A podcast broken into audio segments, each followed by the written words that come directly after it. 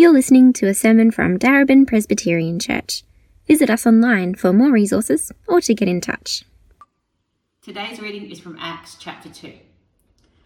When the day of Pentecost came, they were all together in one place. Suddenly, a sound like the blowing of a violent wind came from heaven and filled the whole house where they were sitting. They saw what seemed to be tongues of fire that separated and came to rest on each of them. All of them were filled with the Holy Spirit and began to speak in other tongues as the Spirit enabled them. Now there were staying in Jerusalem God fearing Jews from every nation under heaven. When they heard this sound, a crowd came together in bewilderment because each heard their own language being spoken. Utterly amazed, they said, Aren't all these who are speaking Galileans? Then how is it that each of us hears them in our native language? Parthians, Medes, and Elamites residents of Mesopotamia, Judea and Cappadocia, Pontus and Asia, Phrygia and Pamphylia, Egypt and the parts of Libya near Cyrene, visitors from Rome, both Jews and converts to Judaism, Cretans and Arabs, we hear them declaring the wonders of God in our own tongues. Amazed and perplexed, they asked one another, What does this mean? Some, however, made fun of them and said, They've had too much wine. Then Peter stood up with the, with the eleven and raised his voice and addressed the crowd. Fellow Jews and all you who live in Jerusalem, let me explain this to you. Listen carefully to what I say. These people are not drunk, as you suppose. It's only nine in the morning. No, this is what was spoken by the prophet Joel. In the last days, God said, I will pour my spirit on all people. Your sons and daughters will prophesy. Your young men will see visions. Your old men will dream dreams. Even on my servants, both men and women, I will pour out my spirit in those days, and they will prophesy. I will show wonders in the heavens above and signs on the earth below blood and fire and billows of smoke. The sun will be turned to darkness and the moon to blood before the coming of the great and glorious day of the Lord. And everyone who calls on the name of the Lord will be saved. Fellow Israelites, listen to this.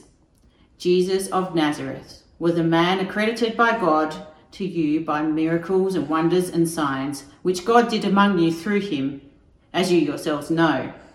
This man was handed over to you by God's deliberate plan and foreknowledge, and you, with the help of wicked men, put him to death by nailing him to a cross. But God raised him from the dead, freeing him from the agony of death, because it was impossible to death for death to keep a hold on him. David said about him, I saw the Lord always before me, because he is at my right hand, I will not be shaken. Therefore my heart is glad and my tongue rejoices. My body also will rest in hope, because you will not abandon me to the realms of the dead. You will not let your Holy One see decay. You have made known to me the paths of life. You will fill me with the joy of your presence. Fellow Israelites, I can tell you confidently that the patriarch David died and was buried, and his tomb is here to this day. But he was a prophet and knew that God had promised him an oath that he would place one of his descendants on his throne. See what was to come. He spoke of the resurrection of the Messiah, and he was not abandoned to the realm of the dead, nor did his body see decay. God raised this Jesus to life, and we are all witnesses of it. Exalted to the right hand of God, he has received from his Father the promised Holy Spirit and has poured out what you now see and hear. For David did not ascend to heaven, and yet he said, the Lord said to my Lord, Sit at my right hand until I make your enemies a footstool for your feet. Therefore, let all of Israel be assured of this God has made this Jesus, whom you crucified, both Lord and Messiah. When the people heard this, they were cut to the heart and said to Peter and the other apostles, Brothers, what should we do? Peter replied, Repent and be baptized, every one of you, in the name of Jesus Christ for the forgiveness of your sins, and you will receive the gift of the Holy Spirit. The promise is for you and your children, and for all who are far off, for all who, for all whom the Lord and God will, our God will call. With many words he warned them, and he pleaded with them Save yourselves from this corrupt generation. Those who accept this message were baptized, and about 3,000 were added to their number that day.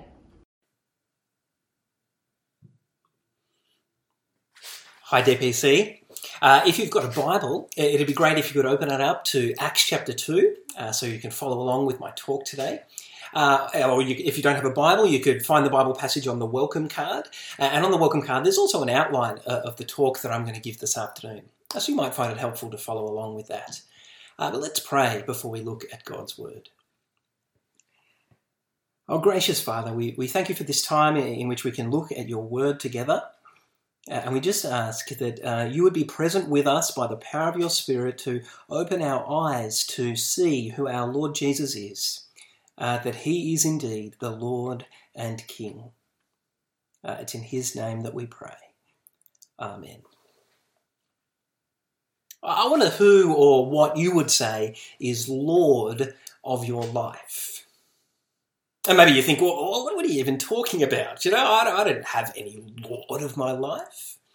But in her book that's called Out of the Salt Shaker, uh, a woman named Becky Pippert says this. What she says, uh, whatever controls us is our Lord. Uh, the person who seeks power is controlled by power. Uh, the person who seeks acceptance is controlled by acceptance. Uh, we do not control ourselves we are controlled by the Lord of our lives. You see, whatever you're really kind of seeking in life will end up becoming your Lord, the, the person or thing that leads you, that rules you, that controls your life. And now, in one sense, I've got to say that I disagree with Becky Pippert, but because she says that, well, she says we don't control ourselves, but well, I think we at least try to control ourselves. We try to control our own lives. It's like we get out of bed each morning and put on one of those little paper crowns, you know, like out of a Christmas cracker. And we act as if we are the sovereign king or queen of our own lives. And we say to ourselves, oh, well, you know, if only people would see things the way I see them. If only people would do what I say. If only people would live as I live. If only I could control this situation. This is what comes naturally to us.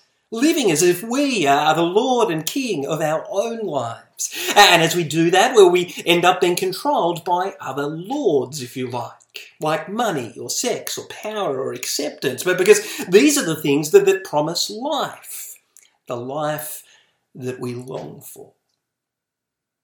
But what we see in today's passage, in Acts chapter 2, is that the coming of God's Spirit changes all of that. Because Luke's message in this chapter is that the coming of the Spirit uh, means we should stop living as if we are the Lord and King of our own lives and start living with Jesus as our Lord and King. Uh, so I invite you to open up Acts chapter 2. Uh, first, let's look at how Luke records the actual coming of God's Spirit in verses 1 to 11. Uh, in verse 1, Luke briefly notes the uh, exactly when the Spirit came. He says it was on the day of Pentecost. A Pentecost being a, a kind of Jewish religious festival, sometimes known as the Feast of Weeks, uh, because it was celebrated seven weeks or 50 days uh, after the Passover. Well, this was when it was time for the grain harvest to be gathered in. Uh, hence the name Pentecost, right? Because we know from words like pentagon or pentathlon, right, that the prefix pent means five or fifty. Uh, so back in, in the Old Testament, in the book of Exodus, uh, we see that 50 days after Israel was freed from their political slavery in Egypt, by the blood of the Passover lamb, God came down in power upon Mount Sinai. Well, maybe you want to read about that in Exodus 19. Uh, likewise, here in Acts chapter 2, uh, we see that 50 days after God's people have been freed from their spiritual slavery to sin by the blood of Jesus, the ultimate Passover lamb, the Lamb of God who takes away the sins of the world, 50 days after that event, God comes down in power upon his people. So on the day of Pentecost, these 120 Christians are gathered together in, one of the rooms off the temple courts. Right, I say that because we see, if you look in verse 46, uh, that that's where they often met. Uh, they're gathered together waiting on God uh, to give the power from heaven, right, just as Jesus had commanded them to do in Acts chapter 1, verses 4 and 5. And in verse 2, where we see that that power from heaven arrives, it comes in God's Spirit. Luke first tells us what the disciples heard when the Spirit came. He says, look at verse 2 uh, Suddenly a sound like the blowing of a violent wind came from heaven and filled the whole house where they were sitting. So when the Spirit came, uh, they heard this sound that there wasn't actually a wind. You know, it wasn't something natural. No, no, it was very clear that something supernatural was going but whatever it was did sound like a wind, a powerful and violent wind, uh, perhaps a, a, bit like a hurricane, a, tornado. Uh, which isn't that surprising, but because if you read through the Bible, uh, the words wind and breath uh, are often used uh, as kind of symbols of God's Spirit. to name just one example, in John chapter 3, verse 8, Jesus says, The wind blows wherever it pleases uh, excuse me, uh, you hear its sound, uh, but you do not know where it comes from or where it's going. So it is with everyone born of the Spirit. This is what the disciples heard when the Spirit arrived. Like the incredible power of a violent wind. And then in verse 3, where we see what the disciples saw when the Spirit came, again, it was something that seemed like it seemed to be tongues of fire coming down to rest on each of them. You might remember from the book of Exodus again that, that fire is often a symbol of the pure and holy presence of God. Like God uh, appeared to Moses in the fiery burning bush. You remember that? He guided the Israelites at night by a pillar of fire. He appeared to the Israelites at Mount Sinai in a billowing cloud of fire. Uh, but throughout the Bible, God's people have had to be protected from the fire of his presence. Why not here? Right here, instead of the fiery presence of God destroying his people, it comes down to rest upon them. It purifies his people. It cleanses his people by transforming them into a people who are suitable for serving in his mission. So the violent wind here symbolizes the power of God's Spirit. The tongues of fire symbolize the purification of God's Spirit. Uh, and in verse 4, where we see just how personal the coming of the Spirit is. Uh, because what these disciples experienced when the Spirit came was actually being filled with the Spirit. You see, the God we worship as Christians isn't some impersonal force in the world. Right? He's a deeply personal God, Father, Son, and Spirit, re- relating to one another in intimate and loving and personal community. So, so God has always uh, wanted to be with his people personally, to dwell with them, to be near to them, to draw his people into an intimate and loving relationship with him. You can trace that theme through the whole Bible. And here in Acts chapter 2, uh, we really reach one of the climaxes of that theme, right? With every single believer actually being filled with God's presence. You see, if you're a Christian, uh, the reality is no, no matter how you feel, you couldn't be any closer to God if you tried. Right? But by the power of His Spirit, God has come to personally make His home in you.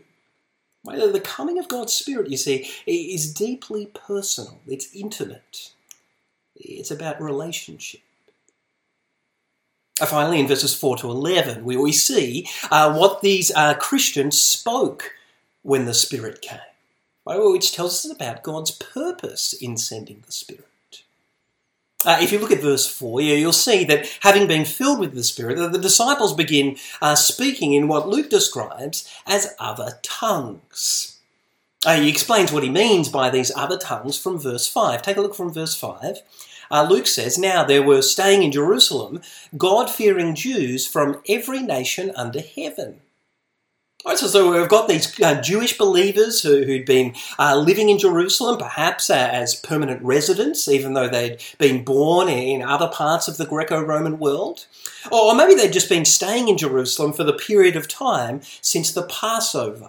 Or whatever the case, are these Jewish people from every nation under heaven, uh, excuse me, uh, which I don't think means that there were kind of Jewish people from Australia or, or New Zealand there. It's saying there were Jewish people there from all the nations that, knew, uh, that Luke knew of, right, from all the nations in the Greco-Roman world.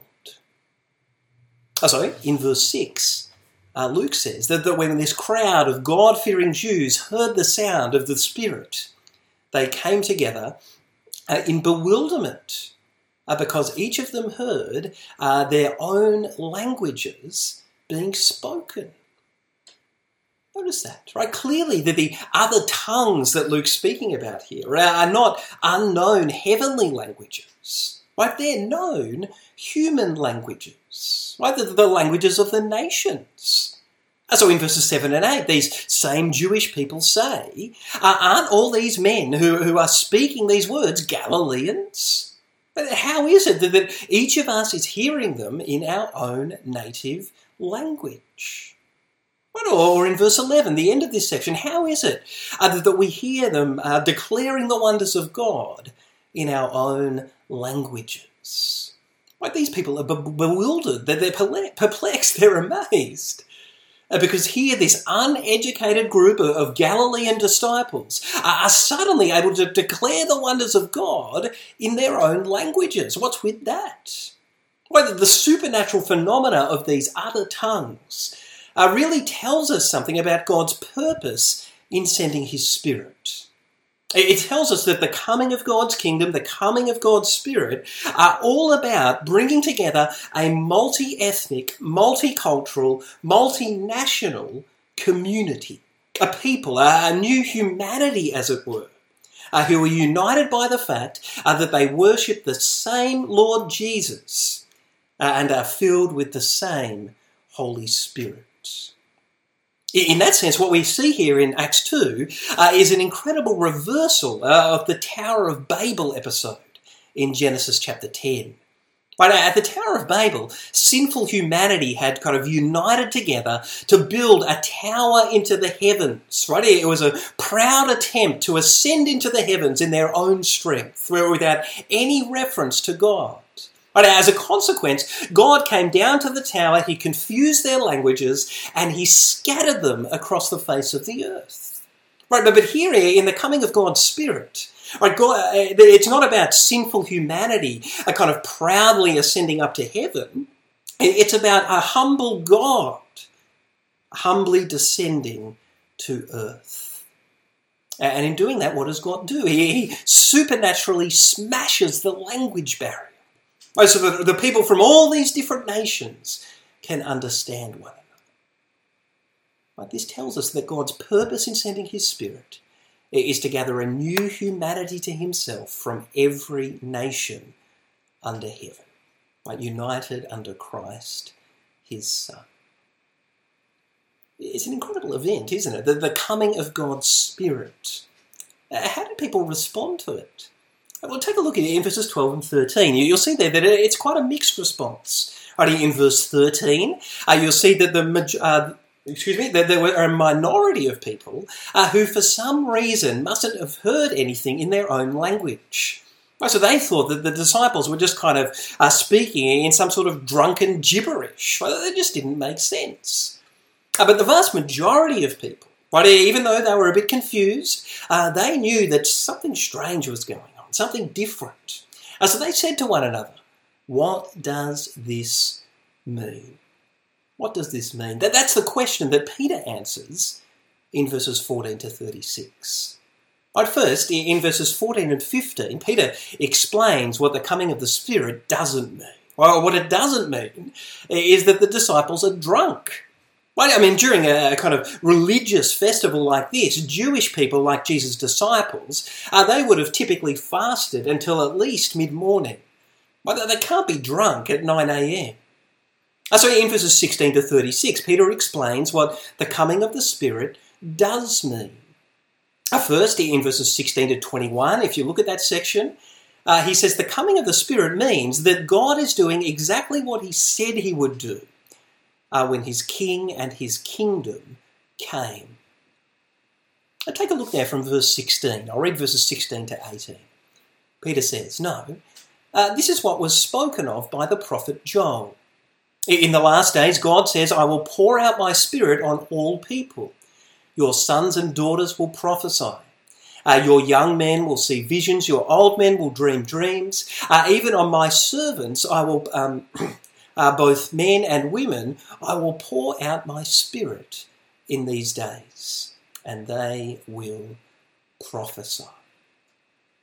You see, in the Old Testament, God's Spirit only came on particular leaders amongst his people, like prophets, priests, kings, judges. Rather, the Spirit came on these leaders to equip and empower them in their role. But here in this prophecy that Peter's quoting from Joel chapter 2, God promises that in the last days, right, that is in the period of time that, that begins when God's king arrives, the Messiah, to establish God's kingdom, right, in these last days, God promises that, that he's going to pour out his spirit on all people. Now, of course, that, that doesn't mean everyone on the planet. Right? It means pouring out his spirit uh, upon all of his believers. Uh, of course, this idea of God pouring out his Spirit doesn't mean that the Spirit's a kind of impersonal liquid that you can pour out. Right? The Spirit is the third person of the Trinity Father, Son, and Spirit. You can't pour him out like a glass of water. The purpose of this image of pouring out is to show just how generous God is with his spirit. He, doesn't just give a couple of drops of his spirit, a shower of his spirit. He pours out his spirit upon his people, right? In great generosity. And we see that generosity again in the fact that he pours out his spirit on all people. Well, not just on those special leaders, uh, but on all his people without distinction. Sons and daughters, male and female, uh, young and old, all will receive the gift of God's Spirit. And the particular evidence of them receiving that gift is that they will prophesy. Right? I know dreams and visions are mentioned here, but prophecy is the thing that unites it together.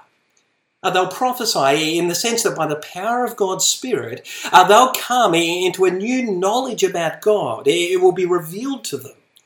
And then they'll declare that knowledge to those around them. Right? Just like Peter's doing in this chapter. So in verses 19 to 21, Peter continues quoting Joel 2. Uh, and in these verses, God predicts certain things that will happen when his king comes to establish his kingdom. Uh, he says, for example, that, that when his king comes, there'll be wonders in the heavens, uh, like the sun being turned to darkness. Uh, and of course, that's what happened in Jesus' ministry, right? In Luke chapter 23, verse 44, at the moment when Jesus was being crucified on the cross, the sun stopped shining for three hours in the middle of the day. Complete darkness. But when Jesus came, there were wonders in the heavens. And there were also wonders on the earth, as God predicted in Joel. Right in verse 22, Acts 2, verse 22, if you see there, uh, that throughout Jesus' ministry, the Jewish people saw him perform wonders on the earth, right? Miracles and signs and wonders. Right? All this, Peter says, is a sign of the great and glorious day of the Lord. A day in which the Lord has come to save his people, to defeat his enemies, uh, and to establish his eternal kingdom. And in verse 21, Peter says, During this period of time, the last days, the day of the Lord, are the only way someone can be saved and be a part of God's kingdom is by calling on the name of the Lord. Remember that. The coming of God's Spirit means God is doing exactly what He said He would do when His King and His kingdom came. So, who is this Lord that we have to call on? Well, that's really what Peter explains in verses 22 to 36. Right? He says the coming of the Spirit means that Jesus is God's risen and exalted Lord and King. First, in verses 22 and 23, Peter uh, says Jesus was crucified just as God planned. Uh, I've already mentioned verse 22, right? Peter uh, says there, he kind of confronts his fellow Israelites, saying, You guys saw Jesus in action. Right, by his miraculous signs and wonders, it was like God was flashing Jesus' accreditation pass in front of you, saying, Jesus is my King, the Messiah. Uh, but, but despite that, verse 23, uh, the Jewish people were intimately involved with killing Jesus. Right, Peter says, this man, you, uh, this man uh, was handed over to you by God's deliberate plan and foreknowledge, uh, and with the help of wicked men, uh, put uh, you put him to death by nailing him to the cross. Right, notice the tension here. Right, the Jewish authorities handed Jesus over to be killed.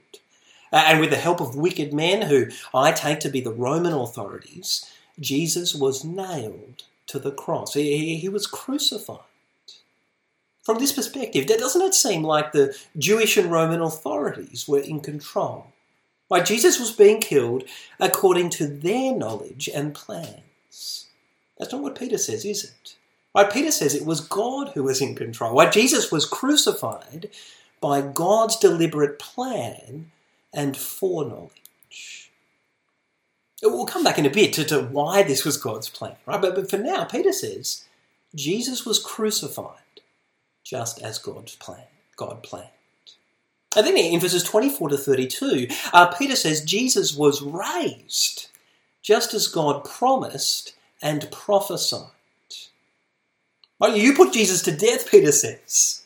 But look at verse 24. God raised Jesus from the dead, right? Freeing him from the agony of death uh, because it was impossible for death to keep its hold on him. Uh, why was it impossible for death to keep a hold on Jesus?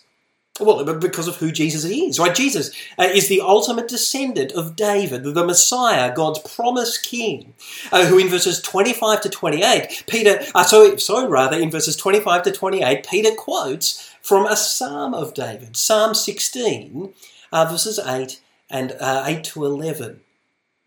Uh, if you scan those verses, you, will see uh, that this is a psalm in which David expresses his utmost confidence in the face of death. Right, his body will not be abandoned to death. He says, in fact, beyond the grave, David says he'll find paths of life and eternal joy in God's presence. But if you look at verse 29, Peter points out that, David can't just have been talking about himself in this passage. Right? Because in the end, David died. We all know that, Peter says. His tomb's just over there.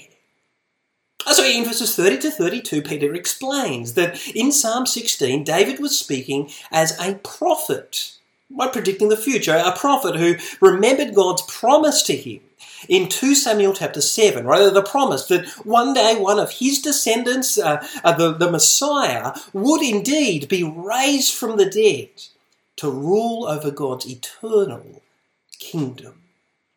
Right? That's Jesus, Peter says in verse 32. Right? Jesus was raised just as God promised to David and just as God prophesied through David. But more than that, verses 33 to 36, Peter says Jesus was exalted, so now he has poured out God's Spirit in verse 33, Peter says, Exalted to the right hand of God, Jesus has received from the Father the promised Holy Spirit, and he has poured out what you now see and hear. Why, Jesus has ascended to the right hand of God, Peter says. Well, we saw that in Acts chapter 1. So now Jesus has received the gift of the Spirit from his Father, and he's poured the Spirit out on his people. Uh, because verses 34 and 35, Jesus is not just God's king, uh, he is the Lord of all. Right, Peter quotes here from another Psalm of David, Psalm 110, verse 1. where David, the king of Israel, speaks uh, about the Lord, right, Yahweh, speaking to someone who he calls his Lord. But who is this Lord of David's? Well, Peter says it's Jesus, right? The, one who has ascended to the right hand of God. Uh, so in verse 35, God promises that one day he's going to put all Jesus' enemies, right, anyone or anything that opposes him, under his loving and powerful rule. So in verse 36, Peter concludes, he drives home his point. Therefore, let all Israel be assured of this God has made this Jesus, whom you crucified, both Lord and Messiah. The coming of the Spirit means that Jesus is God's risen and exalted Lord and King. So, how do we respond to that? Oh, well, that's what Peter covers at the end of the passage, verses 37 to 41. In verse 37, that the crowds listening to Jesus uh, ask Peter, What shall we do? Like, what, what do we do with this? Uh, so in verse 38, Peter says, Well, you, you should repent and be baptized. Uh, which I've summarized as saying, Stop living as if you are the Lord and King of your own life and start living with Jesus as your Lord and King. And I think that involves that process of stopping living as your own king and starting living uh, with Jesus as king. That process involves at least four things from this passage. Uh, first, in verse 39, uh, it involves responding to God's call by calling on Jesus to save you. But notice in verse 39, Peter talks about everyone who the Lord our God will call. Well, Peter knows, right? He understands that uh, as people listen to his preaching of the gospel in the power of the Spirit, God will call people to himself. And as they're called, uh, he, he, knows, uh, as we saw in verse 21, uh, that they have to call on Jesus to save them. Right? Jesus, God's Lord and Christ. But I wonder if you've responded to God's call by calling on Jesus to save you. If not, you really should do that today. And Jesus can save you uh, because his death on the cross that, that Peter spoke about in verse 23 uh, makes it possible for you to receive forgiveness from God uh, that Peter speaks about in verse 38. You see, why was it God's plan for Jesus, his son, to be crucified? Well, because Jesus' death on the cross pays the cost of forgiveness. And we all know that, that real forgiveness for serious sin uh, is very costly. Well, you've got to absorb into yourself your anger, your frustration, your judgment, your bitterness. So you've got to absorb all that into yourself uh, rather than continuing to hold that against the person who sinned against you. Right? That's what God does at the cross. Right? In Jesus, God absorbs into himself his anger, his judgment, his bitterness against us in our sin. And having paid that cost himself, uh, he can freely offer forgiveness to us. I wonder if you have received forgiveness from God, right, for your sins by trusting in Jesus' death on the cross. That's part of what it means to live with Jesus as your Lord and King. In verse 38, Peter says that having been forgiven by God, uh, uh, by calling on Jesus to save you, uh, like the disciples in this chapter, you can receive the gift of God's Spirit. This is part uh, of the blessing of living with Jesus as your Lord and King of your life, right? Jesus baptizes you in His Spirit as an inward spiritual sign that you belong to Him and His people. Uh, but in verses 40 and 41, well, we see that there's also an outward physical sign of belonging to Jesus and His people, right? It's a public sign. It's being baptized. Right? Look in verse 40. Right, Peter pleads with the, the people who, who he's speaking to to save themselves from the crowds around them. Right? And not because the, the people around them are, are not because they're somehow better than the people around them, right? Just because uh, the, the people around them, for the most part, are living as if they are Lord and King of their own lives rather than with Jesus as their Lord and King. They've got to be different. Instead, Peter urges them in verse 41 to accept his message and be baptized. Uh, which I think must be baptized in water, right? Because it, it seems to be distinct from receiving the Spirit in verse 38. Right? Because being baptized in water is the outward physical sign of belonging to Jesus and his people, uh, of saying, Jesus is my Lord and King. The coming of the Spirit means we should stop living as if we are Lord and King of our own lives and start living with Jesus as our Lord and King. Because the reality is, all of us are going to have some sort of Lord. All of us are going to have someone or something that controls us. And Jesus is the best Lord. Right? Jesus is the Lord who, by the coming of his Spirit, offers us power despite our weakness, a purity despite our uncleanness, a personal intimacy with Him despite our loneliness, and a great purpose to live for in life, despite all our wandering and aimlessness, uh, as we are able to participate in His mission of gathering a people to Himself from every nation under heaven, a people who are united in worshipping Him uh, as both their Lord and King. Let's pray.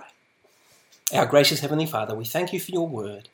Uh, and we pray that, that we would see clearly by the power of your Spirit uh, that Jesus is indeed uh, your Lord and King. Uh, and that we should stop living as if we are Lord and King of our own lives and start living with Him as our Lord and King. Uh, it's in His name that we pray. Amen.